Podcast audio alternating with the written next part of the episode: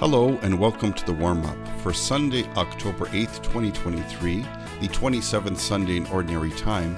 My name is Father John Jasica, the pastor of the Chatham Catholic family of parishes. A reading from the Holy Gospel according to Matthew. Jesus said to the chief priests and the elders of the people, Listen to another parable. There was a landowner who planted a vineyard, put a fence around it, dug a winepress in it, and built a watchtower. Then he leased it to tenants and went to another country. When the harvest time had come, he sent his slaves to the tenants to collect his produce. But the tenants seized his slaves and beat one, killed another, and stoned another. Again he sent other slaves, more than the first, and they treated them in the same way. Finally he sent his son to them, saying, They will respect my son. But when the tenants saw the son, they said to themselves, This is the heir. Come, let us kill him and get his inheritance. So they seized him, threw him out of the vineyard, and killed him. Now, when the owner of the vineyard comes, what will he do to those tenants? They said to him, He will put those wretches to a miserable death and lease the vineyard to other tenants who will give him the produce at the harvest time. Jesus said to them, Have you never read in the Scriptures, the stone that the builders rejected has become the cornerstone? This was the Lord's doing, and it is amazing in our eyes. Therefore, I tell you, the kingdom of God will be taken away from you and given to a people that produces the fruits of the kingdom. This is the gospel of the Lord. Well, hello everyone. Thank you for tuning in. I'm sorry I missed last week. Things got uh, quite, quite busy. Uh, and uh, I rarely miss, but I did. Uh, and so I apologize. I had a faithcation retreat last weekend, and just uh, with all the parish demands or the families of parishes demands, uh, very challenging. But uh, I am here, so thank you for your forgiveness and happy Thanksgiving as we approach uh, our Thanksgiving this weekend. Lots of things to be thankful for. Uh, the blessings received by God, our family, our friends, our faith community.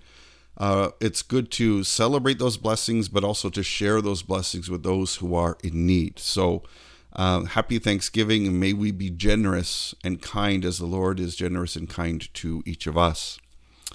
This gospel, as we celebrate this 27th Sunday in Ordinary Time, as we continue to approach the end of the church's liturgical year, uh, two things come to mind for me.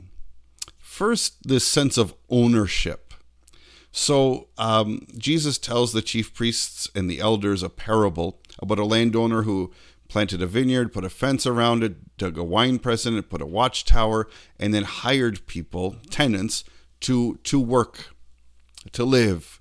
And he goes away to a far country. Well, uh, the first thing is that we're not the owners. Uh, certainly, this is a, a story about God being the God the Father being the landowner who created everything and gave it over to us as tenants.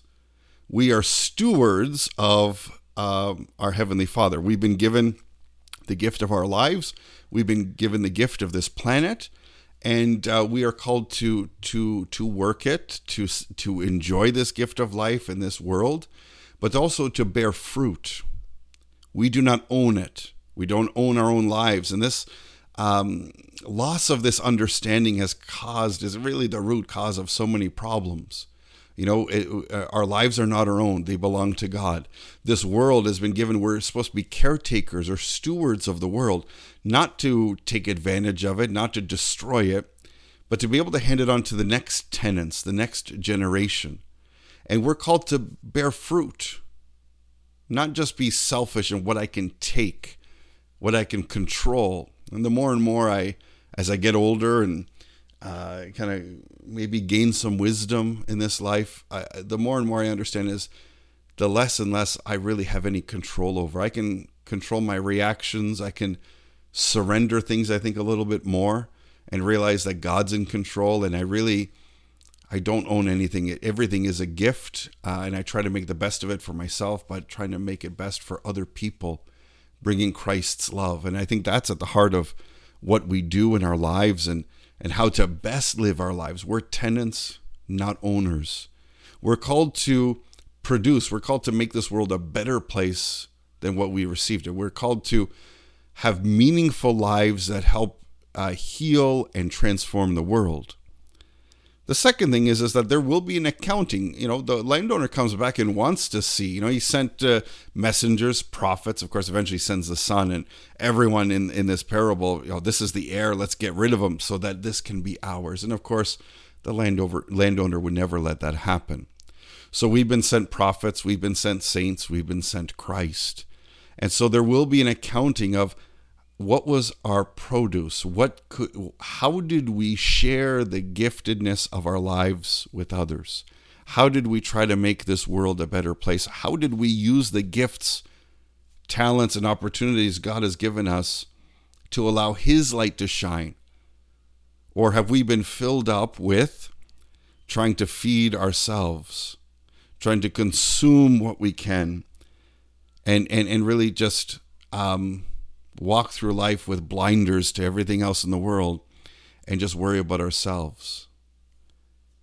You know, um, earlier today, as, as I record this earlier today, I had the opportunity to anoint um, one of the Ursuline sisters after I, I celebrate Mass there every Thursday morning, which is a great gift. And these sisters are amazing uh, women of faith. And after Mass, I was asked to anoint one of them. So we went in and celebrated a beautiful sacrament of the sick, a beautiful anointing and uh, and afterwards talking to an, uh, one of the other sisters talked about how this sister was anointed um, the faithfulness the things that she was involved in the programs she organized kind of this beautiful story of the legacy of love of grace of hope that she offered. You know she was uh, a tenant in the vineyard and she produced a rich harvest and what a, a, what a wonderful gift of life that is to be able to be a, a, a faithful tenant in the vineyard of the Lord.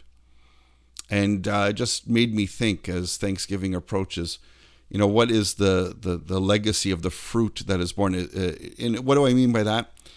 Opportunities to forgive others, opportunities to grow the talents and gifts and abilities that I have, God has given me in my life that I have, and have I been able to share everything I am and everything I have to make other people's lives better, especially the poor, especially the forgotten, the lost, especially our enemies, those who hate us, those who challenge us.